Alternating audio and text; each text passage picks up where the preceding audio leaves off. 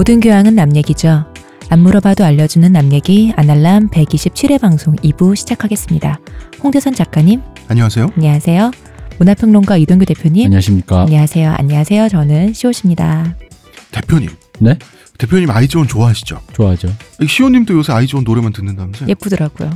아, 저 알았어요. 좋다면서? 어, 그 라비앙 로즈를 들어보는데 저 잘 안 듣거든요. 근데 들어보니까 대표님이나 박 박사님이 음. 왜 아이돌 좋아하는지 알 것 같아요. 아, 다그 상큼상큼 터져서 뭔가 지금 현실의 시름을 잊게 해주더라. 정도로? 아, 어. 어, 그게 또 아이돌의 존재, 직업적인 존재 이유 음, 음. 같기도 하네요. 저 다른 아이돌 노래 들으면 잘 못 느꼈었는데 아이돌 노래가 가장 가장 가까운 곳에서 현실의 시름을 잊게 해주는 순간이 어딘지 알아요? 언제요? 지하철 갈아타는 순간.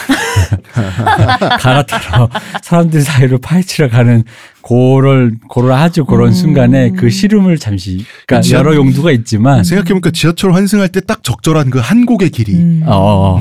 아 진짜로 약간 비트감도 또 있다 보니까 역마다 좀 다르긴 한데 그걸 듣는 느낌으로 그나마 이 어떤 시름을 이렇게 살짝 그, 그 그걸 시름이라고 부른다면 음, 어, 약간 아이즈원이 이거니까. 드디어 일본 방송에 나왔죠. 네. 네 맞습니다. 일본 공중파에 음. 일본 공중파에 나와서 이제 노래를 불렀는데 드디어 두 가지 정도가 굉장히 저는 특이하게 보이시더라고요. 네. 먼저 아이존하고 같은 무대에서 아이존 바로 직전에 했던 일본 아이돌 그룹의 공연이 있었어요. 네. 근데 그것과 아이즈원이 굉장히 차이가 너무 많이 나는 거 내 눈에. 네. 그래서 봤더니 일본 사람들도 그 차이를 느껴서 또 다시 개항이 되었다. 뭐 이런 식의 얘기를 했다 그러고.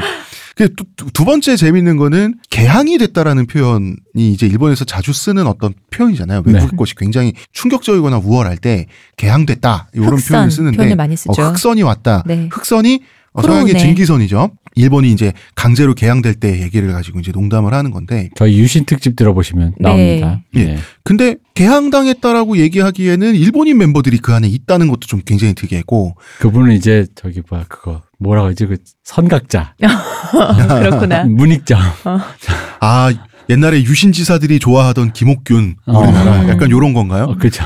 그러니까 그것도 굉장히 그 광경도 풍, 그 신기했는데 불과 수년 전까지만 하더라도 일본 방송에 일본에 가서 한국 노래를 부를 때는 일본어로 가사를 개사한다는 어떤 문화적인 게 있었잖아요. 한국어로 부르더라고요. 일본 방송에서. 그것도 저는 제 눈엔 특이하게 보였어요. 그게 생각해보니까 어느 순간부터 이렇게 된 거거든요. 근데 일본인 멤버들이 전혀 달라진 모습으로 훨씬 더 우월한 어떤 춤과 노래가 음. 일치월장한 모습으로 한국인과 같이 일본에 진, 역진출을 해서 일본 방송이 역진출을 해서 한국어로 노래를 부르는 모습 있잖아요. 특이하긴 특이하다라고 생각을 했어요. 제 느낌으로. 아직 정규집도 안 나왔는데 그 공중파에서 바로 그렇게 나오니까 이 또 아 아키 PD가 힘이 있구나 뭐 이런 얘기들도 있고 음. 그 이게 모르겠어요. 이게 조심스러운 얘기인 게 이게 우월하다인지는 잘 모르겠어요. 음. 모르겠는데 근데 어쨌든 간에 많은 사람들 리뷰에 의하면 뭔가 더 세련되어졌다. 음. 그 한, 요즘에 가장 사람들에게 트렌디하게 소비되어지는 방향으로 어떻게 최적화된 어, 최적화되었다, 음. 튜닝되었다라고 표현하는 게 조금 더 어떤 진짜 예쁘더라. 맞겠죠? 어. 그게 올바르긴 할 텐데 네. 난 그래도 우월함인 것 같아. 왜냐하면 솔직히 그 전에 있던 그 일본 팀 춤추는 거 보고 우리가 한국 사람이라 그래. 아니, 우- 그래서 그런 거. 아, 근데 아니 난 차이가 너, 정말 너무 심하게 느껴졌어 나는. 어, 우리가 한국 사람이라 그래. 그 음. 무슨 뭐 이렇게 뭐 나빌레라 뭐 이렇게 펄럭 펄럭거리면서 뭐 이렇게 막쭉 뛰어가는 어떤 안무를 하더라고요. 근데 AKB가 너무 많은 인원수가 올라와서 네. 너무 힘들게 춤을 추는데 그게 눈에 예뻐 보이질 않잖아요. 그래서 아 힘들겠다는 생각이 들어버리면 안 되는 거잖아요. 춤을 추는 거 보면서 아 멋있다 예쁘다 저렇게 어려운 동작이지만 멋있다 예쁘다가 돼야 되는데 아 어렵겠다 힘들겠다만 생각이 드니까 그런 아니, 생각이 더 먼저 많이 네, 들고 근데 하니까 그러니까 그런 게 안무의 있겠죠, 질, 뭐. 그 다음에 안무를 소화하는 능력 있잖아요. 차이 나던데 뭐. 나는 건뭐 맞는데 이렇게 함부로 얘기하면 안 되나? AKB 같은 경우에는 원래 그쪽 특화된 그룹이 아닌 걸 알고 있잖아요. 음, 그러니까 이게 이제 이런 거죠. 그러니까 뛰어나다와 우월하다는 조금 말의 뉘앙스가 그쵸. 다르고, 어. 어, 어, 그리고 이제 한존하는 가장 트렌디한 것에 최적화되어 있다라는 것과 이게 이제 지금 그 말의 뉘앙스가 서로 다르니까 그 부분에 대해서는 왜냐하면 그렇게 치면 그러니까 왜 왜냐하면 이게 문화예술에 그렇게 그 트렌디하다 이상의 말을 하기가 애매해요. 우월하다라고 말을 하면 안 되거든요. 왜냐면 그렇게 치면 트렌디하지 않다.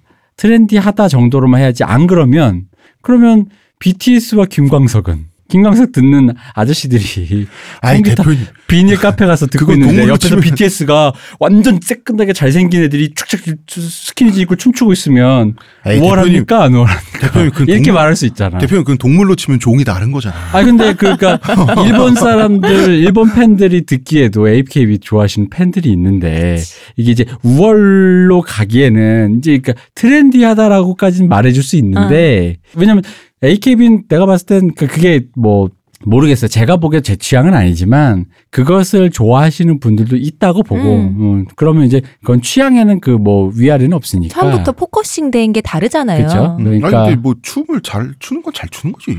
그러니까 그런 식으로 똑같이 트레이닝을 받고 요러 우리 쪽으로 음. 우리가 지금 아이즈원처럼 그렇게 트레이닝이 됐으면은 AKB 멤버도 잘하겠죠. 근데 focusing. 된 게 그쪽이 아니니까 그쵸. 거기는. 근데 그러다가 아이, 아이즈원 멤버들이 와가지고 라비앙 로즈를 아, 하는 걸 쭉 예쁘더라 봤는데 진짜. 아니 정말 아 이게 진짜 근데 춤도 노래도 너무 잘 빠졌어요. 진짜 천차만별이라는 어. 표현이 이럴 때 쓰는 그 거구나라는 생각은 난 솔직히 들었다니까. 딱그 멤버를 배치하고 그게 근데 좋더라. 이게 그런 거 있잖아요. 압도적으로 세련미와 어떤 그 관능미 이런 여러 가지 것들을 딱 눈에 꽂히게 보여주는 어떤 그런 하나의 퍼포먼스로서의 한 곡의 노래 노래와 음, 춤 음. 있잖아요. 아유 뭐 한국은. 바로 그것이 한국이 잘하는 음, 음, 거잖아요. 음, 음. 어, 우리나라가 잘하는 음. 거니까. 하여튼 그랬어요. 이 일본에서 되게 잘 될 전망인 거죠 아이즈원은. 뭐 일, 아이즈원은 잘될 수밖에 응. 없겠죠. 음. 다만 이제 그게 어느 정도까지 잘 되느냐에 그쵸. 이제 그게 어. 궁금할 뿐이지 어, 어. 잘안 되는 게 이상. 이미 이미 그리고 솔직히 세상사에서 저 정도까지 미디어에 푸시를 했던 어떤 집단이 안 되는 건 그 자체가 미스테리인. 아 하긴 그렇긴 하겠네요. 예. 맞아요. 그지 않아요? 음, 음, 음. 맞아요. 그 사실 거의 CJ 라는? 밑에 있는 CJ라는 그런 대형 기업의 그 엔터테인먼트의 어떤 여러 업체들의 엑기스가 거기에 많이 녹아 있는데 그 정도로까지 푸시를 받고 노출받은 특히나 국가 단위를 넘어가는 음. 근데 그게 성공을 안 하는 건 이상 오히려 이제 그런 거죠. 이제 트와이스가 돔 투어를 하니까 네.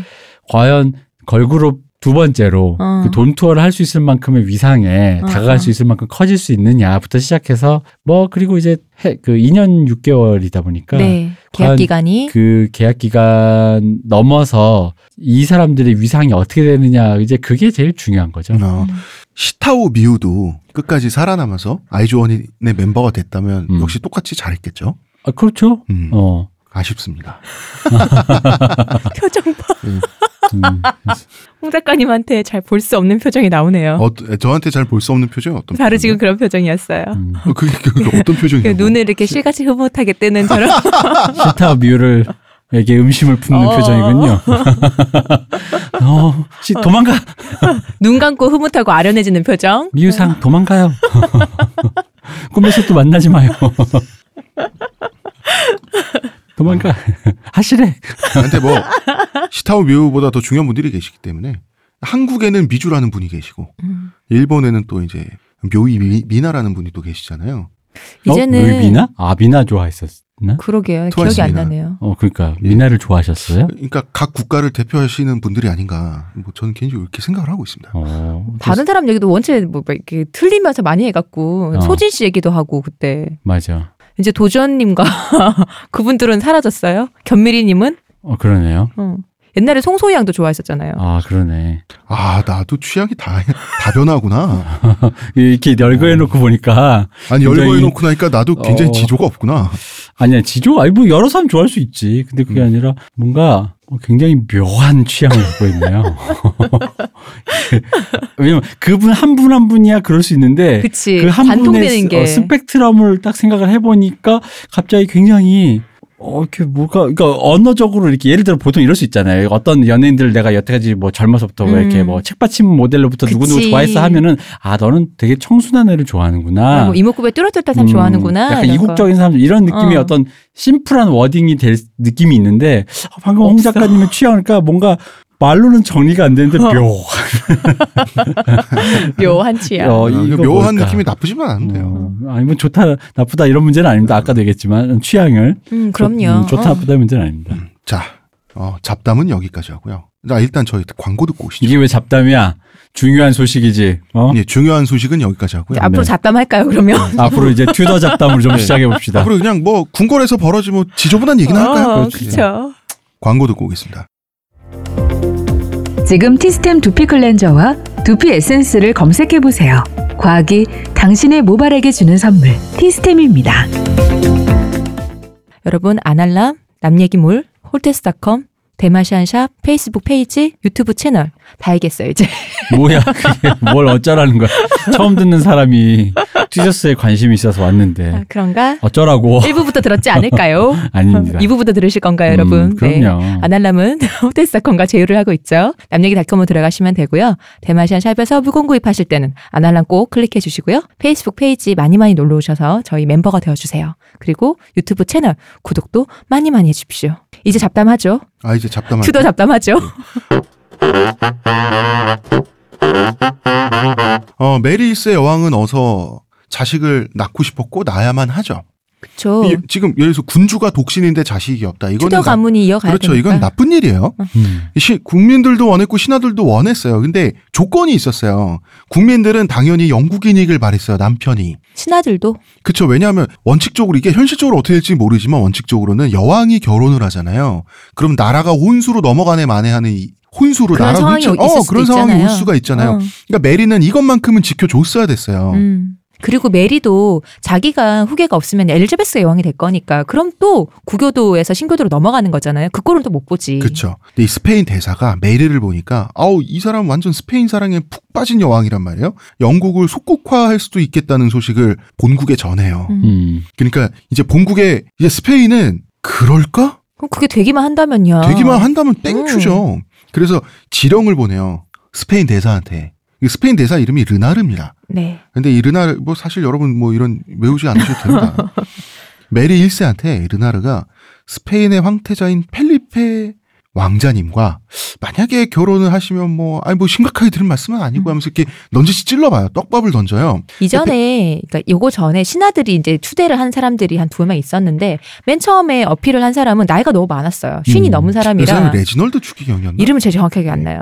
근데, 있어요. 어, 네. 추기경도 있었는데 그 추기경 같은 게 결혼 못 하잖아요. 근데 이런 특별한 상황에서 교황이 승인만 하면은 바로 이제 파계가 되면서 결혼도 할수 음. 있거든요. 그러니까 오케이를 하면 그렇게 할 건데 너무 나이가 많으니까 no를 한 거죠. 그리고 또 다른 사람 을 좀 더 젊은 사람을 또 추대를 했는데 그 사람은 평판이 좋지 않았어요. 그래서 메리가 좀 별로였던 거지. 그러는 와중에 펠리페 얘기를 하니까 아 뭐 그냥 뭐 아까 말씀처럼 근데 얼굴이나 보실래요? 막 이런 것처럼. 네, 그, 근데 외국인이면 안 되지 사실. 그렇죠. 근데 펠리페는 또 메리 1세 조카뻘이에요. 네. 어차피 이 사람들 다 스페인 황실 친인척인데 펠리페 오촌인가 그렇죠. 예, 이 펠리페는 나중에 펠리페 2세가 되는 바로 그 유명한 황제가 되는 이 왕자입니다. 네. 어떻게 오촌 조카랑 결혼하냐고 메리 1세는 웃어 넘겼지만 어, 그냥 웃어 넘긴 게 아니에요. 혼자 자주 피식피식 웃게 됩니다. 우리 전에도 예전부터 얘기했지만 초상화가 오고 가잖아요. 네. 그 펠리페 초상화를 보고 메리가 반했던 거죠. 음. 반했어요. 게다가 자기보다 11살 연하. 네. 그이 펠리페는 펠리... 잘생겼었어요. 음, 그이 펠리페가 그거죠. 그 필리핀 그 국 호가 되는 그 펠리페. 그렇죠. 예, 맞, 네. 맞아요. 필리핀이 펠리페의 국민들이란 뜻이잖아요. 그죠. 거, 거기 필리페의 음. 백성이란 뜻이잖아요. 필리핀이란 말 자체가. 펠리페인, 한문인, 사람인. 좀 이상하긴 하다. 그러니까 근데 구- 국명으로선 참 그그 역사적으로 약간 좀 그렇게 어딘가에 여- 속국이었다라는 네. 그게 좀 이- 국면에 이어간다는 좀, 게. 어, 들어간다는 게 있으니까요. 음, 이제 펠리페 왕자의 초상을 보여주니까 메리센 반했어요. 음. 반해서 밤중에 혼자 주님을 외치면서 펠리페에 대한 영원한 사랑을 맹세하고 막 이랬어요. 음. 그리고 메리는 스페인에 본인도 조금 민망하잖아요. 그래서 이 결혼은 오직 국가를 위한 결정이지 애정 때문은 결코 아니라고요. 아님을 여러분이 알아야 하- 합니다. 이러면서 막 맹세를 음. 또 했어요. 그러면서도 또 스페인 황제한테 자기가 이제부터 시아버지니까 음. 아버지처럼 명령을 내려주면 따르겠다고 또 얘기를 해요. 음. 자, 초강대국 스페인과 약소국인 영국이 결혼을 하면 어떻게 될지는 사실 불보듯 뻔하죠. 그쵸. 근데 그대로 속국이 되는 거예요. 그 신하들은 낌새를 알아채고 하얗게 질렸어요. 아니 세상에 이런 일이 여왕님이 미쳤나 봐요. 음. 그러니까 스페인에서는 영국의 떨거시들이 불만이 있다고 야 금화 사천 개 녹여 금화 사천 개를 녹여가지고 길고 가느다란 금주를 만들어요. 문 앞에 이거를 걸어주나요? 아 이거를 영국의 대소신료들한테 뇌물로 뿌리는데 왜 이랬냐면 자 그만은 자 요새 지금처럼 계좌이체를 할 수가 없어요 옛날에 그만은 다 하나하나 그 사람한테 뇌물로 갈 땐 전달돼서 주어지게 돼 있거든요 그죠? 그만은 무겁고 소리 나요 쩔거럭거리는 음. 소리 나요 누가 뇌물 받는 거 다 알아요 게다가 그 금화에 스페인어 써져 있잖아요 음, 음. 어너 어디서 받았는지 출처가 어, 너 명확하잖아요. 음. 스페인의 개였어? 이렇게 된다. 근데 이 금, 길고 가는 금주를 만들면 어떤 형태로든 옷에 숨길 수도 있고 소리도 안 나고 옮기기도 좋고 그죠? 그냥 금을 녹였으면 될 텐데 음, 금화를 음. 녹이는 이 폐기 보소. 아, 그렇잖아요. 그렇죠. 어, 금화로 만드는 것도 품이 드는 건데 그냥 금이 없어서 그런 거 아닐까? 스페인이 그럴 리가 없잖아요. 아니 그럴 수도 있지. 그러니까 왜 그런 금을 이미 다 금화로 만들어서 아니 그게 아, 아니라 그런 그런 건 류의 있죠. 그러니까 그런 류의 어. 순금은 그냥 왜 좀 지하 금고 이런 데 있고 아, 그런 꺼내지 건가? 않고 아, 뭔가 주긴 줘야 되는데 내 금은 쓰기 싫고 아. 야 금화 좀 갖고 와봐 약간 그런 이런 건가? 느낌 아니었을까? 아, 금화 4천 개를 딱 깔을 맞췄잖아요. 음. 숫자가 000으로 끝나잖아요. 네. 이거 보면은 아무개한테는 얼마어치 주고 이렇게 해서 소분해서 녹였겠지. 일련 번호 음. 같은데요. 이러면서. 소분해서 녹였겠죠. 백성들의 반응은 안 좋죠. 나라가 결혼으로 넘어가네 마네. 그래가지고 스페인 대사의 마차는 어딜 가든지 영국에서 돌팔매질을 당했어요. 음, 그리고 아이들 사이에서 일종의 놀이가 유행했는데 이 놀이의 이름이 여왕님의 결혼이에요. 음. 이게 얼음땡이나 술래잡기 같은 거랑 비슷한 거예요. 음. 예전에 그런 거 같지 않아요? 선화 공주님은 그죠? 밤마다. 어, 서동요 뭐 이런 어. 거죠. 그러니까 이 놀이는 그 도망 그 술래한테 도망가는 애가 잡히잖아요. 음. 그러면 이 애가 목 졸려 죽는 퍼포먼스로 끝났어요. 음, 이거 이목 졸려 죽는 애 있잖아요. 이- 그러니까 이 역할 네. 도망 다니는 역할 이 역할을 부르는 이름이 스페인 왕자였어요. 음. 뭐 도둑 경찰 뭐 이런 역할처럼 네. 근데 이게 웃긴 게, 자, 지금까지는, 자, 백성들이 결혼에 반대합니다. 네. 백성들이 여론이 안 좋습니다. 그러면, 아, 이것들이 왜 이러지 하고 말았거든요? 그죠? 백성들이, 여왕님, 백성들이 여론이 안 좋아요. 잡아. 음. 처형해요. 이게 그러니까 백성들 입장에선 이건 말이 안 되는 거예요. 12명씩 짝지어서 처형을 당해요. 음. 일반 백성들이. 한 다스씩 그렇죠. 사람을 한 다스로 만들어서 그렇죠. 한 다스죠. 나중에는 펠리페한테 잘 보이고 싶은 거예요. 반했으니까. 그래서 잘 보이기 위해서 이제 스페인은 거의 이제 카톨릭을 수호한다라는 모, 모토로 지금 있는 네. 강력한 카톨릭 국가니까 600명의 자국 국민 개신교도를 아부의 차원에서 화형을 해요. 음. 스페인에 잘 보이기 위해서 외국에 잘 보이기 위해서 자국인을 화형에 처해요. 뭐 300명이란 얘기도 있고 아니 300명씩. 어. 300명씩 300명씩 해서 합쳐서 600명을 화형을 해요. 이게 블러디 메리라는 별명을 얻기에 메리 1세는 굉장히 억울하다는 얘기가 있어요. 왜냐면 그렇게 많이 죽이지 않았다. 그리고 엘리자베스도 안 죽인 건 아니거든요. 그쵸. 근데 어. 문제는 적게 죽였어도 외국에 잘 보이기 위해서 자국민을 처형했다. 이 점이 문제인 거예요. 그리고 게다가 이제 어, 저번 시간에 얘기했지만 본격적인 종교 전쟁으로 그러니까 이게 사람을 목숨을 죽였다라는 게 죽임 자체가 중요하다기보다는 그러니까 개신교와 카톨릭교도가 있는 상태에서 서로 간에 목숨이 오고 가는 상황을 만들었다는 것은 이게 역사 우리도 역사를 봐서 알지만 이게 이게 해결이 잘 안 되잖아요. 음. 이제 이 이런 어떤 감정의 고리 저쪽 사람과 그쵸. 우리 사람 어. 그 고를 만들어 버린 거지 맞아요. 완전히 본격적으로. 어. 자, 그러는 와중에 결혼을 해야죠. 그래서 펠리페는 영국 땅을 밟아요. 네. 그냥 온 게 아니에요. 무려 20대의 마차에 남미에서 스탈한 황금을 가득 싣고 음. 그 마차를 줄지어 세워가지고 런던에 입성을 하거든요. 어, 힙합 음악이 들릴 것 같아요. 둥둥둥둥 하면서. 돈 맛을 봐라. 영국의 상인들은 감격을 했죠. 음, 그 돈 다 풀어줄 거니까. 야, 어, 그쵸. 그리고 신하들은 내 주머니에도 하면서 군침을 막 음. 흘리는데 백성들은 배알이 뒤틀리죠. 아, 돈으로 우리나라를 사겠다는 거구만. 음, 음. 그리고 펠리페와 메리는 결혼을 하는데 펠리페는 신부를 보자마자 기겁을 했어요. 초상화에 속았거든요. 음. 그것도 약간 보정이 들어갔겠죠. 뭐 초상은 원래 그런 거니까. 보정이 많이 들어갔어요. 음. 펠리페는 거의 절규할 정도였다 그래요. 아버지 왜 나에게 이런 시련? 왜냐면 본인이 결정한 결혼은 아니거든요. 메리는 원래는 총명하고 예쁜 여자 아이였지만 옛날에 불행한 성장기를 보내고 또 젊음도 굉장히 불행하게 보냈잖아요. 외롭게. 그러니까 얼굴에 한이 그득해. 그 나이보다 폭삭 늙어 보였어요. 외모 나이가 실제 나이보다 훨씬 많았고 어릴 때부터 시력이 나빴어요. 옛날에 안경이 없으니까 어 안경 벗으면 저도 이렇게 찡그리잖아요. 네. 이 찡그린 표정이 얼굴에 배 가지고 심술 굳은 얼굴이 돼 있었어요. 근시가 심해서 이렇게 늘 찡그린 얼굴이라. 네. 반면에 메리는 푹 빠졌어요. 아, 정말 잘생겼네. 음. 음. 젊고 잘생긴 내 남편. 게다가 스페인산이야. 스페인은 돼지도 아니고 죄송합니다. 죄송해야겠어 그건. 영국은 이때부터 스페인 왕자가 국가를 통치하는 굴욕적인 상황에 놓여요. 거의 뭐 속국화 된다고 거의 속국화 되는 네, 거죠. 예. 생각 안 할 수가 없죠. 그쵸. 메리 1세는 그러다가 임신을 해요. 네. 그런데 이 임신이 상상 임신이요. 이 처음에 왔을 때 한 1년 반 정도 펠리페가 머물다 갔잖아요. 근데 그 이제 갈 때도 본인이 황제로 등극해야 돼서 떠난 거였잖아요. 근데 1년 반 동안 임신이 잘, 나이도 있잖아요. 근데 임신이 잘 안 됐지만 또 임신을 했는데 상상 임신을 해버리니 실망을 하고 갔죠. 실망하죠. 아기 용품까지 영국에서 이제 준비해 놨는데 음, 그러면은 외국에서 영국은 와 영국 전날 여왕이 상상 임신하는 나라라고 음, 국가적인 좀 국제적인 개망신을 당한 거예요. 음. 그리고 그러잖아도 메리를 메리 싫잖아 펠리페 입장에서 음. 남편 망신 시켰구나.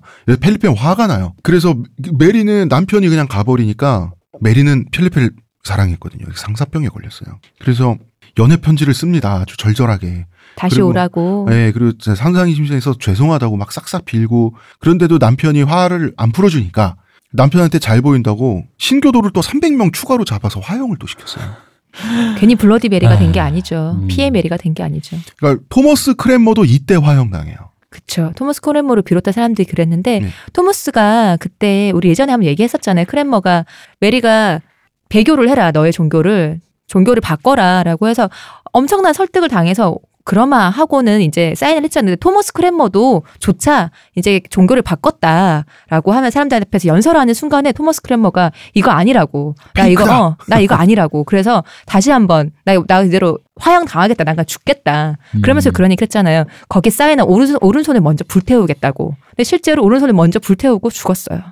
마지막에 깨닫는 이런 마음은 이때는 카톨릭 개신교 할 것 없이 모두 순교자들 편이었어요. 음. 그러니까 어찌나 참혹했는지 형 집행인들도 고개를 돌릴 정도였다라고 했는데 사실 이런 겁니다. 사람들이 이 화형당하는 피형자들의 목에 화약을 걸어줬어요. 빨리 음. 죽으라고. 그럼 얘 화약이 펑 터지면 빨리 죽잖아요. 네. 근데 사형 집행인이 그걸 보고 있으면 사형 집행인은 공무원이니까 말려야 돼요. 음. 그래서 이거를 눈 감아주려고 뒤를 등을 돌리고 뒤를 돌아보고 있었던 거예요. 사형 집행인들이. 음. 그러니까 이러, 이 정도가 되면 이제는 거의 국가의 공공의 적이 되는 거예요. 여왕이. 음, 음. 그러니까 메리의 인기는 땅에 떨어진 걸 넘어서 아예 영국인들은 새로운 기도문을 외웠어요. 맞아요. 주여 엘리자베스 공주님을 구원하소서. 어, 아 왕이 계승권자 우리 한 명 더 있었지. 그쵸. 이렇게 된 거예요. 이제 엘리자베스 왕이 희망이 돼가는 이런 상황이 됐어요. 음. 그리고 그 와중에 메리는 가면 갈수록 더 불행해졌고 더 삽질을 하게 돼요. 그러니까 펠리페는 아무리 그래도 결혼 애를 낳아야 되니까 한 번 더 영국에 와서 부생활을 했는데 3개월 정도 있다가 예, 갔어요. 그 이때도 상상 임신으로 끝났어요. 메리가 죽었을 때도 난소종양 때문에 죽었잖아요. 그러니까 음. 아마도 이때 이미 난소종양 때문에 그래서 임신이 어려웠을 것이고 그래서 처음에 임신을 했을 때도 임신이라고 생각했던 게 종양 때문에 그 생리가 불규칙해지는 거죠. 그러다 보니까 임신이라고 생각을 했는데 이게 열 달이 지나고 한 달 두 달 더 지났는데 갑자기 생리를 다시 하니까 아 이게 상상 임신이었구나라는 게 알게 됐죠. 근데 두 번째도 상상 임신이었잖아요. 이때는 무려 20개월이 지났는데 아이를 음. 낳지 않는 거예요. 그러니까 이제 메리는 심신이 완전히 이제 멘탈 이 음, 나가게 피폐해지는 되고 거죠. 피폐해지고 남편한테도 이제 버림받고 그러, 그러면 그럴수록 어떻게 하면 남편이 나를 사랑해 줄까 이제 미쳐버린 거예요 여자가 음. 펠리페는 말이죠 프랑스와 스페인의 그 프랑스와의 전쟁에 영국을 끌어들여요 네. 스페인은 영국의 돈과 병력을 아주 맛깔나게 써요 음. 그래 프- 스페인은 전쟁에서 이겼어요 영국은 영국은 영국대로 프랑스와 싸우다가 그 병사들의 목숨도 많이 잃고요 프랑스 내에 영국 영토다 깔레 지방을 잃어요 칼레. 예, 대륙의 마지막 거점을 잃어버려요. 영국. 네. 엄청난 손해를 봐요. 여기는 영국의 총 세수 있죠. 총 세금의 30%가 나오던 곳이에요. 여기가 그 양모에 무역하는 그 중심지였어서 그리고 자, 전쟁하느라 재정이 파탄 났는데 재정이 파탄 난 결과 세수가 30%나 줄게 된 거예요. 그럼 스페인이 칼레를 되찾아주려는 노력을 해줄 수도 있잖아요. 그런 것도 없이 그냥 그 프랑스와 스페인의 본인들의 조약에 그냥 사인을 해버렸어요. 그렇습니다. 처음부터 영국을 속국화할 때는 이렇게 쓰고 버리려고 속국화하지 뭐 같이 지켜주고 손잡고 가려고 속국으로 만드는 게 아니었어요. 음. 메리가 죽기 전에 그런 얘기를 했대요. 내가 죽고 난 다음 내 심장에 보면은 그 칼레를 잃어서 아프다는 그게 쓰여 있을 거라고. 그 정도로 충격을 받았어요. 음. 사실 이거 국가 원수로서 충격받을 일이죠. 자, 남편한테 버림받아 전쟁에서 패배해 국민들한테 미움받아 이제 충격으로 급격히 쇠약해져요. 그리고 나중에 궁궐에서 이제 이때부터 급격히 쓰러져서 이제 죽어가는데 나중에 죽을 때는 죽기 한 달 전부터 궁궐이 거의 텅 비어 있었어요. 이게 뭐가 있냐면 이제 국가 재정이 파탄 나가지고 월급이 없는 거예요. 음. 시종과 신효를 고용한. 그러니까 그러면 정말 한 명도 없었냐? 뭐 몇 명이 있었겠죠. 근데 남은 궁정 사람들은 몽땅 엘리자베스 1세 옆으로 가서 이미. 아부 떨고 있었고 음. 메리는 이제 촛불도 안 켜지고 막 이런 궁정에서 어둡고 쓸쓸한 궁정에서 거의 혼자 병석에 외롭게. 누워서 예 외롭게 죽음을 죽었습니다. 맞이했죠. 이때 나이 42살이었고요. 결혼 4년 만에 음. 이렇게 이용만 당하고 남편한테 등극한 지도 4년 만에. 예 사랑받지도 못하고 죽었어요. 음. 개인적으로는 굉장히 불행한 사람이라고 볼 수가 있죠. 정치를 잘못한 것도 사실이지만요. 그 Bloody Mary라는 여담이지만 칵테일이 있잖아요. 네. 그 칵테일이 이 메리 안에 따온 게 맞거든요. 음. 근데 신기한 게 미드 같은 거 보면 한 번씩 사람들이 술 많이 먹고 다음 날 이 칵테일을 먹어요. 우리도 왜 해장술 하는 것처럼 음. 해장술로 해장을 하는 그래서 신기하긴 해. 왜냐면 아무리 토마토 이게 토마토가 들어가서 빨개서 아마 Bloody라고 이름 붙인 것 같은데 아무리 토마토가 들어도 보드카가 베이스인데 어떻게 해장이 되는가 이런 생각은 들지만 아니, 음. 뭐 그야 아침에 해장술을 드시는 분과 같은 맥락. 제가 먹어보니 풀리긴 하더라고요 속이. 그래. 당신이 주당이라서 그래. 근데 특이하게 소스가 들어가는 칵테일이라 그래요. 음. 이게 보통 칵테일 베이스 이거 할 때 칵테일에 술 먼저 넣는데 요것만 거의 유일하게 소스 먼저 넣는 거라고. 어? 후추도 들어가고요. 토마토 자체가 들어가고 케찹은 안 들어가고 후추랑 그 우스타 소스가 들어가요. 특이하죠. 아, 핫소스랑 어. 음. 특이한 칵테일이에요. 뭔가 try 하고 싶지 않은 그런 들어가는 베이스만 생각하면 언니가 죽었어요. 네. 그래서 드디어 마지막 남은 튜더 엘리자베스 튜더가 엘리자베스 1세로 영국의 여왕으로 등극을 하게 됩니다. 네. 어, 튜더 왕조에서 제대로 된 한 명의 군주예요. 엘리자베스. 음. 엘리자베스 1세는 거국적인 환영을 받았어요. 왜냐하면 무엇보다 순수 영국인 혈통의 군주였잖아요. 음, 그러니까 나라가 메리 치세 때는 스페인에 거의 속국화돼가지고 국민들이 엄청나게 피보고 손해만 봤잖아요. 근데 아버지 헨리 튜더는 어쨌든 웨일즈의 토호 가문 남자고 어머니 엠블린도 토종 영국인이란 말이에요. 음. 그러니까 영국인들은 아 제대로 된 영국인 군주가 드디어 나왔다라고 생각을 한 거예요. 스페인으로 거의 넘어갔던 정도의 나라였으니 다시 우리의 가치를 지키는 사람을 원했겠죠. 그렇죠. 엘리자베스의 모토는 백성과 친하게 지낸다예요. 엘리자베스가 직접적으로 부릴 수 있는 병력은 2, 30명이었다 그러나 한 줌의 친위대가 전부였는데 이거는 딱 이 정도였대요. 영- 런던에 민병대만 조직돼도 그대로 격파당하는 수준이었다. 음. 그런데 엘리자베스가 휘두른 권력은 굉장히 막강했거든요. 그 비결은 엘리자베스 여왕과 여왕을 지지하는 백성 있지 않습니까? 네. 이게 아래 위로 사이에서 귀족층을 샌드위치처럼 억눌렀기 때문에 가능한 거거든요. 음. 그 가령 이런 식의 전쟁을 위해서 군대를 모집을 할 때 사령관을 부르지 않아요. 엘리자베스는 사령관도 대귀족이잖아요. 그죠. 그게, 그게 아니라 런던 시장한테 부탁을 해서 런던 시민들에게 직접 요청을 해요. 음. 한 번은 엘리자베스가 15척의 군함과 5천 명의 자원병을 부탁을 해요. 음. 그때 시민들은 30척의 배와 1만 명의 군대로 보답을 하거든요. 그 왕실의 재정이 없으니까. 어, 여왕님이 군대가 필요해. 따블이야. 음. 이러면서 팍팍 밀어주는 거예요. 그리고 축구에 관한 일화 굉장히 오래전에 얘기한 바가 있는데 옛날부터 오랫동안 스코틀랜드와 잉글랜드에서 축구가 불법이었단 말이에요. 음, 음. 근데 서민들은 백성들은 축구를 좋아해서 막 하고 싶어요. 이게 귀족들이 이거 불법으로 지정을 하라고 하니까 엘리자베스 왕도 불법화했어요. 근데 문제는 축구를 하다 걸려요. 음, 그러면은 주동자는 런던에 압송이 돼요. 음. 압송이 돼서 런던 탑에 며칠 갇혀요. 그리고 어 이제 반성 다 했대. 반성 잠깐 런던 어, 탑 투어 담, 잠시 네. 하고. 그리고, 그리고 이제 반성한 셈 치고 회개 기도를 하고 다시 돌아오면 돼요. 끝이에요. 음. 이거 사실 축구 하란 얘기죠. 음. 그리고 얼마나 좋아요? 런던 구경도 하고 관광 코스잖아 사실. 굳이 사람들을 그렇게 그런 쪽으로는 탄압하지 않은 거죠. 그렇죠. 어. 그렇게 탄압해봐야 그거에 대한 미움을 자기가 받으면 안 되는 거잖아요. 음. 그리고 엘리자베스는 친하게 지내야 네. 되는데. 그리고 엘리자베스는 본인도 성공회 교도 때문에 당연히 카톨릭은 다시 금지가 돼요. 다시 다시 국가를 예전으로 도- 되돌려놨죠. 메리 1세가 죽고 나서. 그러나 엘리자베스는 카톨릭 교도들이 이제 공터나 성벽 구석 이런 데서 이제 몰래 미사를 받거든요. 음. 이걸 그냥 눈 감아줬어요. 그래도 걸려요. 걸릴 경우에는 벌금만 내면 그만이었는데 이 벌금도 워낙 푼 돈이어서 네. 내면 되는 돈이었어요. 12실링? 지금 하면 뭐 6파운드? 그렇다 하더라고요. 만 원? 어, 되게 작은 돈으로. 예. 뭐이 정도는 헌금한 셈 치고 낼 수 있잖아요. 음. 굉장히 요식행위라는 시그널을 준 거죠. 그래서 엘리자베스는 길거리에서 길거리에 이제 행차를 많이 했는데 카톨릭 사제한테 만수무강하라는 덕담을 듣고 음. 서로 기분 좋게 이야기를 주고받을 정도로 이 종교적인 갈등이 없었어요. 음. 이게 굉장히 중요한 게 이게 드디어 영국인이 하나의 국민으로 종교와 상관없이 통합이 되는 음. 그런 시기였던 거죠. 비슷한 시기에는 우리가 이전에 얘기했던 앙리 4세가 프랑스에서는 파리는 미사를 들어서라도 가질 가치가 있다. 네. 그래서 종교가 중요한 게 아니라 하나의 국민으로 종교를 나라로서. 넘어서 어, 통합되는 그런 작업이 이루어지고 있었는데 엘리자베스도 이 시대 정신을 따라갔던 거예요.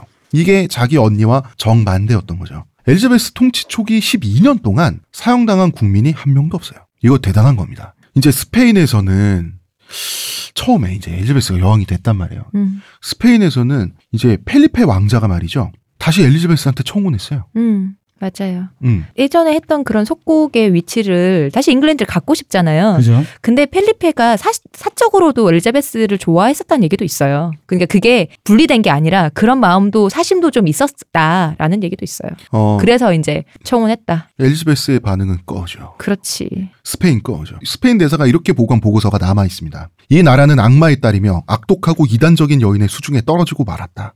아주 그냥 지네 나라요. 그쵸.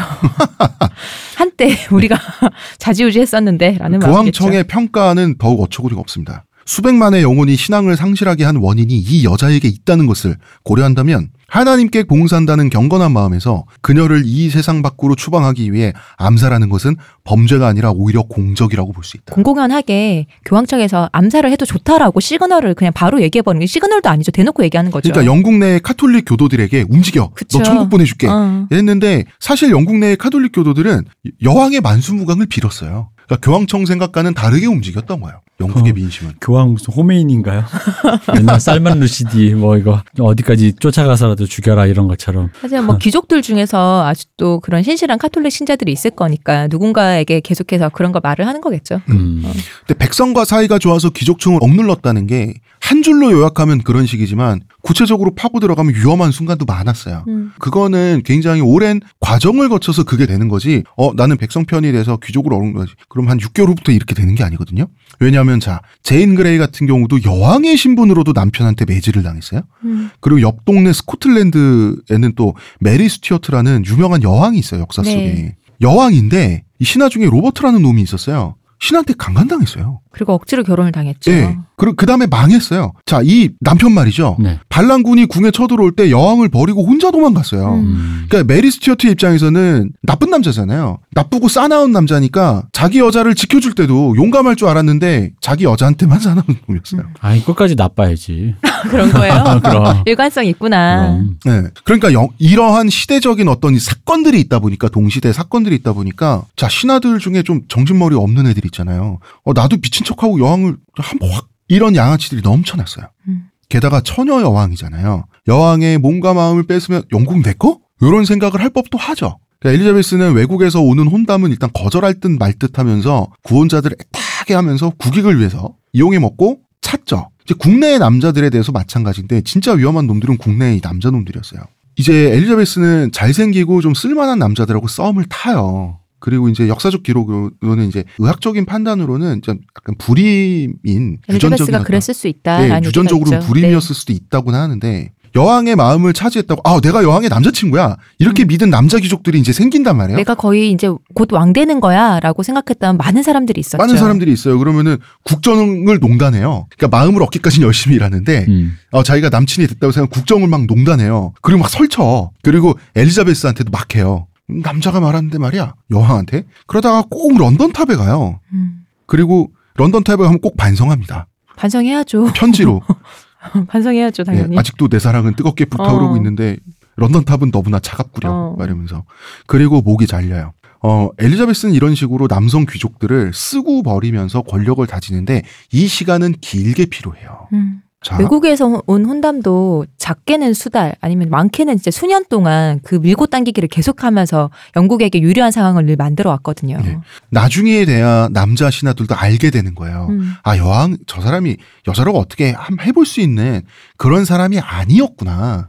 그녀는 그냥 왕이었음을. 아 그러니까 여왕이 아니라 여왕이다. 음. 그, 그 꼴을 다 보고 나서야 정신을 차리게 되는 거죠. 근데 이 절대 권력자라고 하는 게 그러니까 헛꿈 꾸면 요동강 걷는다. 음. 이 사실을 알게 되는데 꽤 음. 오랜 시간이 걸린 거예요. 음, 음. 근데 이 사실을 완전히 알게 되고 나면 이때쯤 되면 엘리자베스도 권력 기반을 탄탄히 다지게 되죠. 그쵸. 그러니까 이때부터는 굉장히 무서운 군주가 돼요. 신하들도 여왕 앞에서 눈도 똑바로 못 마주쳤다 그래요. 이제 당시에 동시대인의 증언이 이제 여러 개가 있습니다. 그 중에 하나를 제가 갖고 와봤는데요. 그녀는 화가 나면 욕설을 퍼부으며 침을 뱉고 주먹을 치고 야단을 부렸다. 기쁠 때에는 크게 소리내어 웃었다. 모든 자극에 대해서는 반응이 빠르고 적극적이었다. 재미있는 일이나 긴박한 중대사가 닥쳐오면 생기가 났다. 거리낌 없이 완벽하게 사태 파악을 했다. 참으로 매력적인 인품을 과시했다. 어떻게 보면 자유롭게 밀, 당의 귀재. 어, 밀당의 규제면서도 좀 열받거나 굉장히 막했다는 걸 알 수가 있죠. 어, 그러니까 사람이 어디로 튈지 모른다. 음. 그러니까 화가 나면 공중에 총을 쏘고 막 이랬어요. 그 신하들은 벌벌 떨죠. 그리고 기분 좋아요. 음. 이렇게 필이 꽂히면 몇 시간 동안 신하들을 갈아치워가면서 왜냐하면 사교 댄스는 앞에 남자가 있어야 되니까 네. 갈아치워가면서 춤을 추고 막 이랬거든요. 파트너를 바꿔가면서 계속 춤을 추는 거죠. 예, 이 종잡을 수 없는 성격 이게 저 권력을 강화하는데 도움을 주기도 했어요. 언제 이 사람이 빡이 쳐서 갑자기 뒤집어 엎을지를 몰라요. 음. 그러면 알아서 기어야 되죠.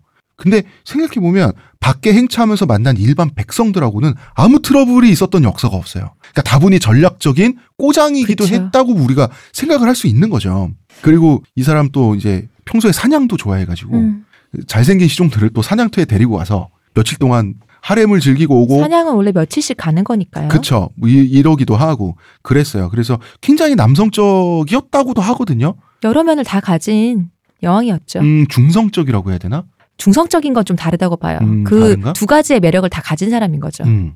엘리자베스는 그러면은 뭐 이제 통치를 해야 되잖아요. 네. 통치를 할 때 일단은 절약을 할 수밖에 없었어요.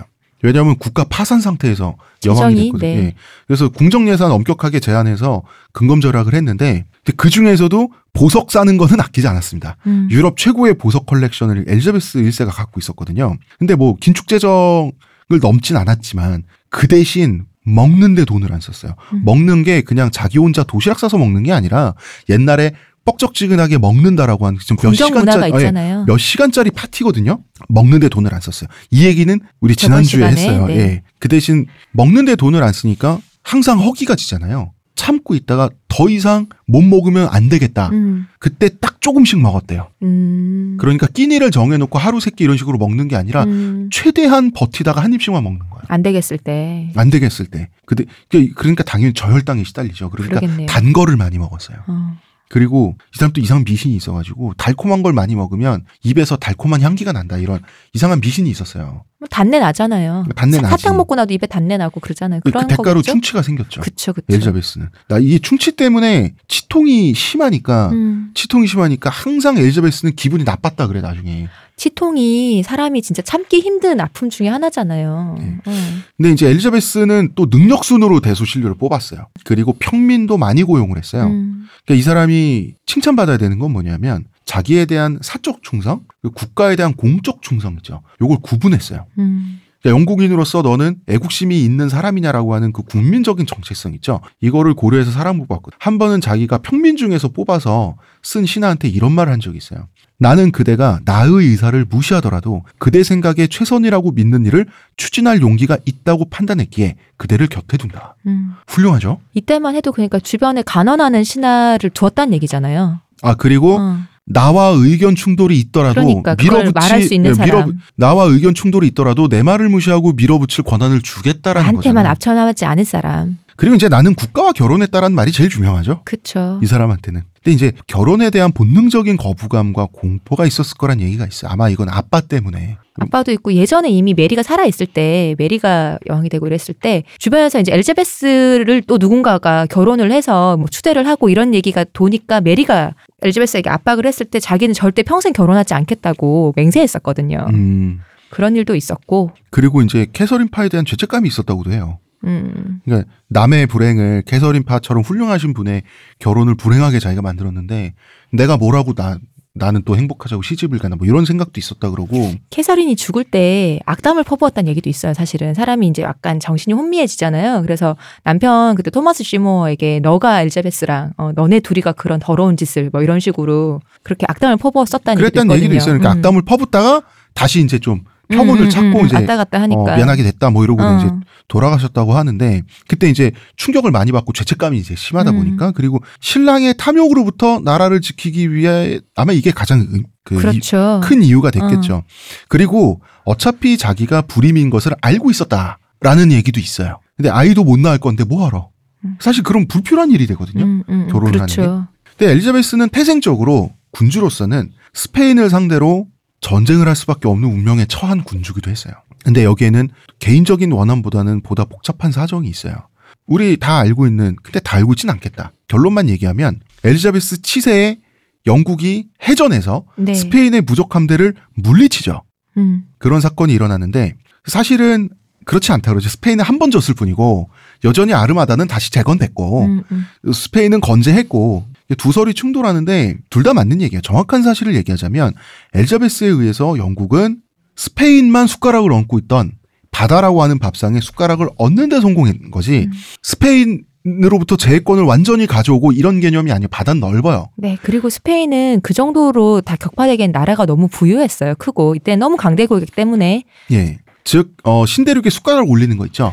겸상하게 됐다. 태평양은 맞아요. 스페인의 함선이나 스페인의 상선만 다니는 곳이었거든요. 그걸 엘리자베스도 함께, 영국도 함께 하게 된 거죠. 그 드레이크가 태평양을 처음 봤다 그랬거든. 음. 전쟁이란 거는 원한만으로 되는 것도 아니고 야심만으로 되는 것도 아닙니다.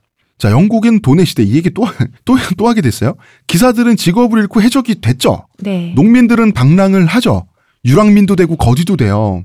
지주들만 잘 살아요. 음. 아니 또 잘 사는 것도 이제 목양견, 웨이시코기 그쵸. 이런 애들만 잘 살아. 양들도 잘 살아. 영국이 양극화가 심하게 됐는데 그런데 양모 수출을 금지할 수는 또 없어요. 음. 왜냐하면 무역 흑자는 또 여기서 나오고 있거든요. 음. 섬나라니까 또 수출해야 될 거 아니에요. 수출해야죠. 어. 그러니까 일단 한 사람당 2천 마리의 양만 키울 수 있다라고 한 제한을 일단 철저하게 해요. 음, 음. 엘자베스는 그 대신 남는 돈을 얻다가는 부자들은 써야 되잖아요. 음, 음. 양보다 더 큰 이익을 보장하는 투자 기회를 부자들한테 줘야지 양극화 문제를 해결할 수가 있어요. 그렇죠. 그래야지 양을 포기하고 다른 일을 하죠. 음, 음.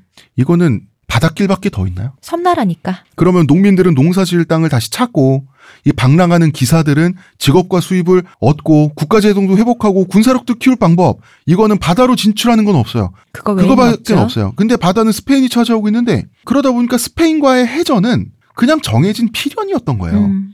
그러니까 엘자베스는 언젠가는 스페인과 싸워야 한다. 이거 처음부터 알고 있었어요. 그러니까 여기서 우리 메리 1세 얘기하면 참 답답하지 메리 1세. 아니 좋은 반면교사죠. 좋은 반면 교사죠. 네. 그러네. 근데 메리도 치적이 없는 건 아니에요. 사실 엘자베스가 이렇게 할 수 있었던 이유는 메리가 그때 재정을 좀 건전화를 시켜놨어요. 음. 세금도 관세도 더 걷고 근데 관세를 더 걷는다는 게 그거 다 귀족들이 내는 거라서 그게 말이 쉽지 쉬운 일이 아니거든요. 음. 의회와 귀족들을 조정을 해서 그런 법을 만들어놨어요. 근데 아 근데 그 사실 메리세처럼 음 여차하면 사람을 잘 죽일 수 있는 사람만 그때 뭐 할 수 있는 법이기도 하다. 무서우니까 그럴 수는 있겠죠. 어, 그래서 근데 그 전에 백년 전쟁하고 장미 전쟁 하면서 어떤 기구들이 난립을 했는데 그게 에드워드 때까지 그대로 이어가니까 너무 뭐가 많았던 거야. 그걸 긴, 그게 줄이고 국가 정부를 좀 간소화했겠죠. 줄이고 관세를 더 높게 책정을 해서 세금을 늘리고 이거를 그 기틀을 메리가 마련을 해줬거든요. 아, 지적이 있네. 그거에서 엘자베스가 이렇게 할 수 있었던 이유는 언니가 해놨던 걸 물려받았거든요. 그러니까 음.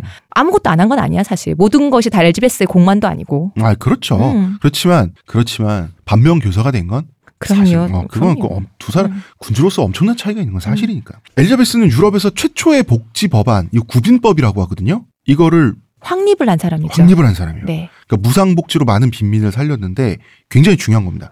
양극화 문제와 국민의 기본권에 대해서 말이죠. 현대적인 차원에서 접근했어요. 뭐냐면 그 전까지는 빈민 구제를 한다 그러면 여왕이 마차 타고 동전 들고 빈민가에 가가지고 사람들한테 서로 이제 성호국구 기도해주고 동전을 뿌리고 돌아오는 거였어요. 예전에 헨리 7살 때 이런 법이 살짝 마련되긴 했었어요. 음. 그게 있긴 했는데 이걸 좀 더. 이건 뭐냐면 양극화는 구조적인 문제라는 거예요. 음. 그 구조적인 문제는 제도적으로 해결돼야 된다. 음. 대단한 거죠. 그쵸. 아, 이거는 기본적으로 명석한 사람인 거고 시대를 앞서 나가는 부분이 있는 거 이 사람이. 자 그러면은 이 구조적인 문제를 해결하는 게 경제적인 아까 했던 얘기 계속하면 전쟁을 하는 방법밖에 없, 없다. 어떤 거냐면 이런 과정이에요. 먼저 해적지를 스페인에 대한 해적지를 스페인 상선에 대한 해적지를 합법화해요. 여기서 사략선이란 개념이 나와요. 음. 우리나라에서는 합법이고 음, 음. 합법이고 외국 배에 대해서는 해적지를 할 수 있는 거. 그러니까 음. 사적으로 어 사략이라 사략한다고 노략 노략질을 예. 사적으로 한다. 예. 음, 음, 음. 근데 우리나라에서 우리나라 국민에 대해서는 우리나라는 합법이야. 음. 이걸 사략선이라 그래. 이걸 합법화해요. 해적을 합법화한 거예요. 그러니까 해적들은 쌍수를 들고 환영하죠. 그쵸. 그러니까 몰락한 기사들이 밥벌이가 생긴 거예요. 음. 1차 사회 문제가 이런 식으로 해결이 되는 거예요. 동료가 되겠는가?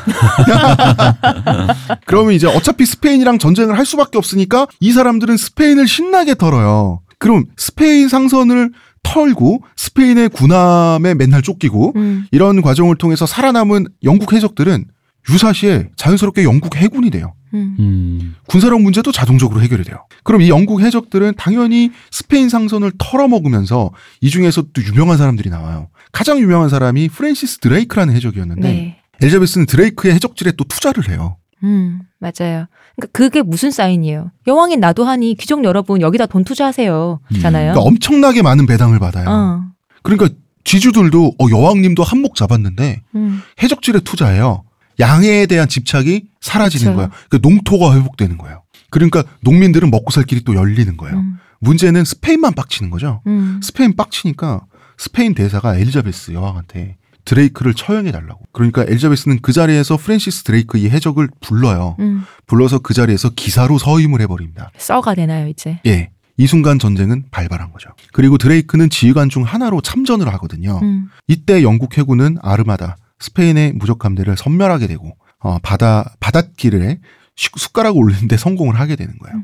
또 신의 바람도 불어주고 했잖아요. 근데 바람에 태풍이 근데 우리가 일어서 예 근데 우리가 전투 과정을 설명하면 그것만으로 그러니까 한주 방송해야 돼. 그 그러니까 무그 국력으로 그 차이 군, 군력의 차이로만 이긴 게 아니고 많은 날씨나 여러 가지 도움을 받았죠. 음. 음. 사실 에, 영국이 제여권을 완전히 차지한 것도 아니고요. 엘리자베스 말년까지 스페인은 군사적으로 영국을 많이 괴롭혔어요. 네. 그 때문에 여왕도 나라도 고생했어요. 왜냐하면 스페인이랑 체력이 달라요. 음.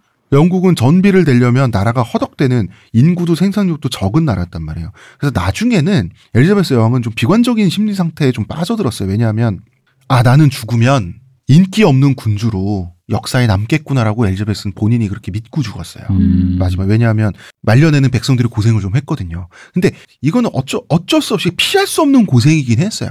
스페인과 맞부딪히려. 음. 왜냐면 근데 생각해봐 스페인과 맞부딪히지 않고는 바닷길을 열 수가 없고 바닷길이 영국의 그런 구조적인 문제를 해결하는 유일한 출구였다니까요. 음, 음. 그런 부분도 우리는 좀 인정을 할 수밖에 없다는 거죠. 그래서 엘리자베스는 영국의 앞날을 런칭했다. 음. 미래를 제시했다. 그 점에서 엘리자베스가 영국에서 명군으로 평가받을 수밖에 없는 조건을 갖고 있는 거죠. 어, 이 여왕은 1603년 3월 24일에 69세의 나이로 사망을 하거든요. 네. 사망 일주일 전에도 신하들 춤을 또 한 번 거하게 췄대요. 음. 야, 아주 열정적으로. 이제 마지막 유언은 신하들이 사람이 죽으려고 그러는데 다음 왕은 누군가요? 중요하지. 다음 왕은 누군가요? 엘리자베스도 짜증이 난 거예요. 음. 짜증이 나. 스코틀랜드밖에 더 있냐? 이게 유언이에요. 음. 아. 넘어갔죠 이제. 예. 친인척 관계니까. 네. 그래서 스코틀랜드의 왕가였던 스튜어트 왕가로 영국의 네. 왕실이 넘어갑니다. 자, 헨리 8세 굉장히 아이러니한 게 헨리 8세 영국의 원래 왕조였던 플랜태저넷 그 후손들한테 왕조를 뺏기지 않으려고 그 수많은 죄를 저질렀는데 튜더가 영원히 이어가게 하려고 그 수많은 죄를 저질렀는데 플랜태저넷은 또 아니고 스튜어트한테 가게 결국은. 돼요. 음. 그리고 스코틀랜드도 그렇게 때려잡았는데 결국은 결국, 예, 결국은 공석이 된 그 왕좌를 스코틀랜드 왕이 겸업을 네. 하게 돼요. 어, 음. 그래서 한 나라가 되는 거죠. 네, 이로써 스코틀랜드의 국왕 제임스가 네. 영국 국왕을 겸하게 되면서 튜더 왕조는 멸망하고요. 어, 스튜어트 왕가가 개창이 되게 되는 네. 거죠. 제임스 하니까 생각나네요. 이 제임스 이 양반 스튜어트 왕조가 제가 알기로 이 메리가 친스파였다면 네. 스페인파였다면 음. 이쪽이 친프파잖아. 예, 친프랑스죠. 그쵸. 음, 그래서 또 이 사람 또왕 돼가지고 또 거의 이제 또 프랑스에 프랑스 이제 물을 대면서 음, 음. 어, 이렇게 영국은 참 이때까지 참 뭐랄까 하, 어떻게 뭐랄까 지금 우리 왜 우- 훗날 대영 제국이라는 걸 나왔을 때그 네. 영국 생각하면은 이때 생각하면 여태까지 묘사된 느낌은 뭐랄까 약간 그 되게 약소국에 음. 저기 지방 저기 소도시 있잖아. 그런 동네에서 지금 막 이렇게 막 자기들끼리 자기 막 난리 어, 막, 난리 어. 난리 난리 난 그런 그런 느낌이에요, 사실은. 음, 아 그런 느낌이 있죠. 그리고 이제 엘리자베스가 마지막에 아파서 이제 갈 때가 되니까 네. 엘리자베스가 왜 이렇게 짜증이 났냐면 갈 때가 되니까 영국의 유력자들 있잖아요. 영국 유명한 신하들 엄청 돈 많은 지주들, 음. 대귀족들이 그 전까지는 스코틀랜드에 갈 때 군대를 몰고 갔거든요. 음, 음, 음.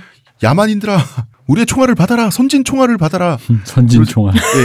예, 갔는데 이제는 그렇게 가는 게 아니죠. 음. 이제는 제임스가 영국 국왕도 경험하게 될 거니까 이제는 무릎 걸음으로 가는 거죠. 그렇죠. 아 인사드리러 왔슈. 어, 말하면서 그래야지. 아이고 제임스 배야 말하면서 음. 제가 스페인 제가 10년 전에 스코틀랜드 원정에 참전한 건 제발 잊어주세요. 그때 저도 오기 싫었습니다. 뭐 이러면서 아부를 싹싹 하고 막 이랬어요. 그러니까 엘자베스도 야 이놈들 사람 죽을 때 됐다고 진짜 1억이냐 이래가지고 나중에 유언하는 풍경이 이를 이랬던 거예요. 음, 음. 너네 뭐 알면서 왜 물어? 약간 이런 느낌이잖아. 음.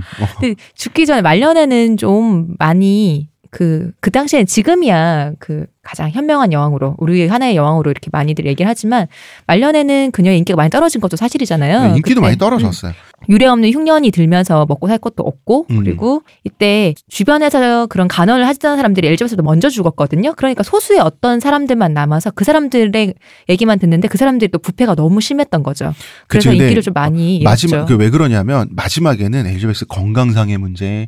근데 사실 이게 엘리자베스 사람이 노화가 되면 신체적인 능력도 그렇지만 정신적인 능력도 떨어지잖아요. 엘리자베스가 그리고 수은 중독이라는 얘기가 있었잖아요. 그 수은 중독인 이유가 화장 때문에 그러죠. 네, 그러니까 우리 왜 조선시대 화장법 그 쌀뜨물 해서 음. 피부 뽀얗게 하는 것처럼 수은이 네. 피부를 하얗게 그래서 만들어준대요. 이제 말년에 한 3, 4년 동안 그 정도 시간에 시기 동안에는 그 원래 자기가 젊었을 때 갖고 있었던 총명함이랄까 이런 걸좀 음. 많이 잃은 상태였어요. 근데 음. 이거는 군주가 군주는 정년이 없고 평생직이니까 음. 요 정도는 나는 이해해 줄수 갑자기 급부러워졌어 평생직. 어.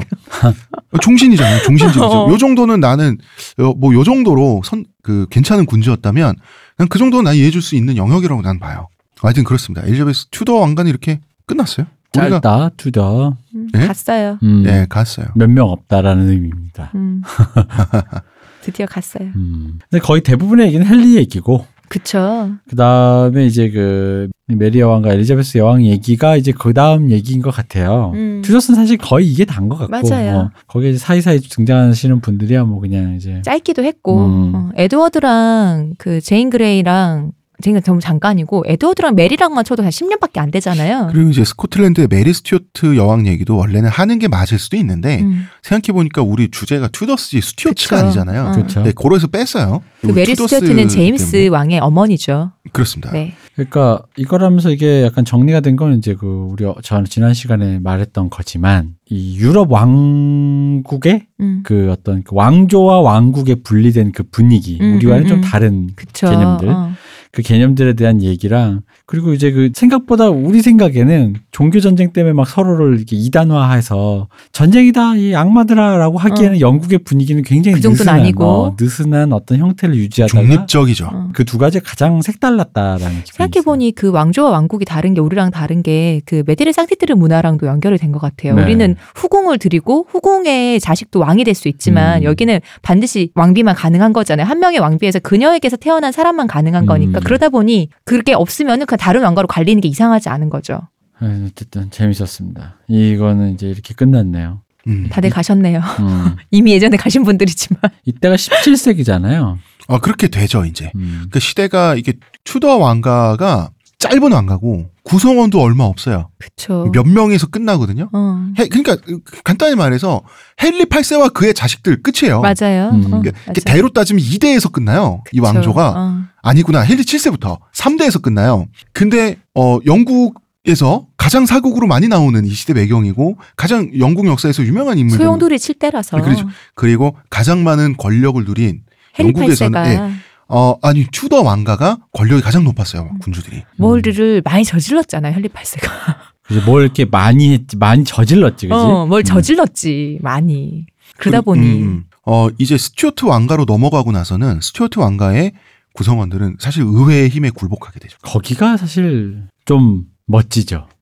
뭐막 그렇죠. 왕가 같은 음. 느낌이랄까? 어, 아, 그러니까 의회가 이 왕에 대해서 이렇게 한번, 어? 네. 이 지금의 영국의 모습의 어떤 약간 원형이라고 할 만한 음, 그런 느낌을 팔다리를 잘라버리려는 음, 그 느낌이 나오는 게 그게 굉장히 그 장면이 어릴 때 봤을 때 좀 약간 좀- 좀 멋있었어요. 음. 근데 그냥 막 밑도 끝도 없이 뭔가 이렇게 하, 뒤집어 엎었다 이런 느낌 때문에 괜히 그랬던 것 같은데 음, 지금 우리가 이 방송을 통해서 헨리 8세 얘기를 너무 오래 듣다 보니까 당연히 그랬어야 할 그림이라고.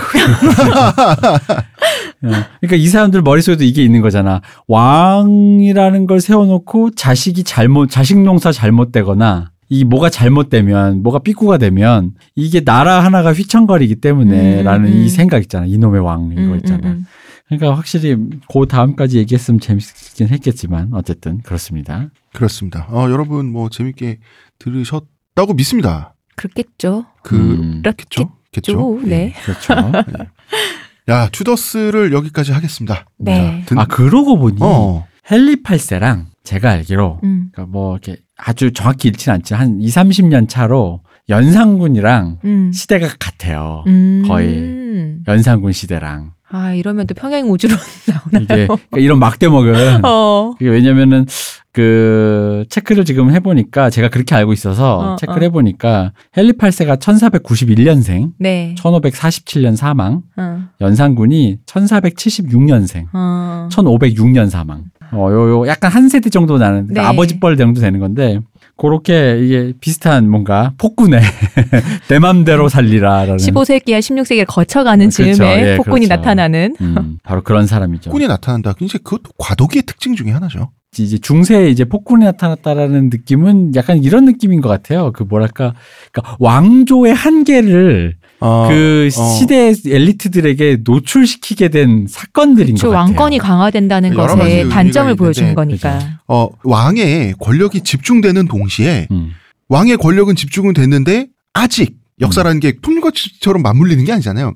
아직은 그 왕의 힘을 견제할 음, 장치가 마련되지 않았을 때, 그죠? 요럴 때, 요럴 때 그렇죠. 폭군이 항상 나오거든요. 음, 그렇죠. 연산구도 마찬가지예요. 그래서 재밌었던 약간의 뭐 평행까지는 아니고요. 음. 그냥 어떤 요 시기 어떤 전체적인 분위기가 이제 이런 분위기가 아니었나라는 생각이 들고 재밌었습니다. 헨리 오랜만에 8세, 이렇게 정리하니까 좋았어요. 헨리 8세는 저기 그 초상화를 보면 네. 제 개인적인 기준으로 생각보다 잘생긴 건 아닌 걸로. 그리고 투저스는 미국의 그 케이블 드라마인데 네. 어, 미화가 심하다. 심각하다. 과하다. 너무 과하다. 어, 남주 너무 심하다. 아, 그럼 이해할 수 있다. 이게 미국인들이 말이죠. 유럽, 과거에 정통 유럽 왕조에 대한 또 황상이 있어요. 그치. 어, 그치. 그런 건좀 그치, 있죠. 그치. 네. 아마 영국에서 만든, 영국 사람들도 시니컬해서 영국에서 만든 드라마라면 이렇게까지 안 아, 했을까? 그, 그렇게까지 헨리 8세의 외모를 그렇게까지 뻥튀긴 안 했을 거예요. 그리고 그 튜더 헨리 8세 왕 역 맡으신 분. 네. 그 조나단 리스마이어스. 네. 진짜 잘생겼다. 장난 아니죠. 그러니까 어디 봐서 영국이냐. 내가 지금 이, 이 사람 지금 족보가 지금 이게 지금 피가 많이 섞였는데 음, 많이 나는 잘생겼지. 나는 기분이 아 나는 왜냐면요 진짜 그 헨리 8세 얘기 많이 들었지만 또 왜 여성 편력 이 있고 네. 그 그러자 얼굴은 찾아본 생각이 안 하다가 그 튜더스 드라마를 네. 런칭한다고 할 때 그 튜더스 드라마를 보고 아 정말로 저렇게까지 그러니까 뭐 저건 미화 배우가 한 거니까 그렇겠지만 저런 그래도 오버랩이 되잖아요. 어, 매력적인 사람이었을까 싶은 거야 아마 그 외모가 음. 아니, 그때 그때도 안 찾아봤는데 이참에 찾아봤다가 그런 건 아닌 걸로 어, 거기까지는 아닌 어, 걸로. 거기까지는 아닌 거 어, 너무 심각한 미화였다 거의 그- 역사 왜곡 수준 이분이 그리고 음. 그 역할에서 입었던 그런 의상이 너무 잘 어울렸어요. 아니 그 찰떡이야, 찰떡 그냥. 그 사람은 기본적으로 깔이 너무 좋아서 너무 수려해서. 아니, 뭘그 입어도. 그건 그 그래. 배우 있잖아요. 청바지에 흰 티만 입어도 돼. 그래. 맞아 아무것도 안 입어도 돼요. 저기 이 사람 뭐 음, 어쨌든 네. 헨리 8세 이렇게 끝났네요. 근데 약간 엘리자베스가 생각보다 치세가 뭐 디테일도 많고 네, 그 뭐지? 맞아요. 하려면 사실 더 길게 많죠. 근데 하려면 튜더스가 아니라 엘리자베스 1세 특집을 해야 돼요. 그러려면. 음, 그럼 튜더스로 이제 통합이 안 돼요. 사실 엘리자베스가 통치 기간도 길잖아요. 음, 그렇기 때문에 좀, 어, 이렇게 좀 통론으로 음. 정리를 하긴 했어요. 그래서 사실 40년이 엘리자베- 넘게 했으니. 예. 근데 약간 성격이 좀 약간 특이하다 외에는 사실 엘리자베스 1세는 그 이랬다 저랬다라는 의미에선 그 튜더스 내내 이뤄왔던 그 메리까지 이어지는 네. 그 가십성에 있어서는 딱히 뭐가 없어요. 그러니까 있긴 있는데 음, 드러난 게 이게 뭐 그냥 정치를 좀 그러니까 이분은 그 튜더스의 그 뭔가 문을 닫으면서 어쨌든 간에 그 앞에 있었던 뭔가 그런 것들을 이렇게 좀 정리하면서 나라를 좀 세웠다 이런 쪽으로 포커스가 많이 맞춰져 있다 보니까 굳이 캐자면 뭐 그런 류의 여러 가지 성격이라든가 뭐 이런 것도 있지만 딱히 이렇게 뭘까 우리 방송에 어울리는 스타일은 아닙니다. 그리고 아니, 뭐 이긴 있어요. 뭐 그 로버트 더들리라는 신하와 오랫동안 연문을 뿌리고 맞아요. 뭐 그런 건 있었는데 사실 그게 당대 유럽의 군주라면 음. 그냥 다 있는 정도지. 그러니까. 어, 뭔가 그리고 헬리패스처럼 유난하지가 않아요. 버진 퀸으로서 본인의 평판을 굉장히 신경 썼단 말이에요. 음. 그래서 본인 외국으로 나가는 본인의 초상화도 굉장히 신경 써서 막 유출이 안 되게 할 정도로 본인에 대한 평판에 신경 쓴 사람이라서 있었지만 추문이라고 할 수 있는 게 있지만 그게 막 드러나게 만들 사람이 아니었던 거죠. 음. 음, 근데 그렇게 그 정도 관리하는 것도 당연하거든. 그렇지. 생각해 보면. 음. 어떤 점을 포인트로 사랑받을지를 정확하게 알고 있던 사람이잖아요. 음, 아 그거는 굉장히 그, 어, 그러니 음, 그렇게 여론 해야죠. 여론 관리라고 하는 거, 어. 그건 당연히 이제 정치에 굉장히 중요한. 백성들에게. 사랑받기 위해서 굉장히 뭘 셀링 포인트로 뭘 잡을지를 확실하게 알던 사람이잖아요. 자, 아 여기까지 할까요? 네. 투더스. 이렇게 끝내도록 하겠습니다. 네. 의문의 그녀 시호님, 감사합니다. 문화평론가 이동규 대표님, 감사합니다. 감사합니다. 저는 작가 홍대선입니다.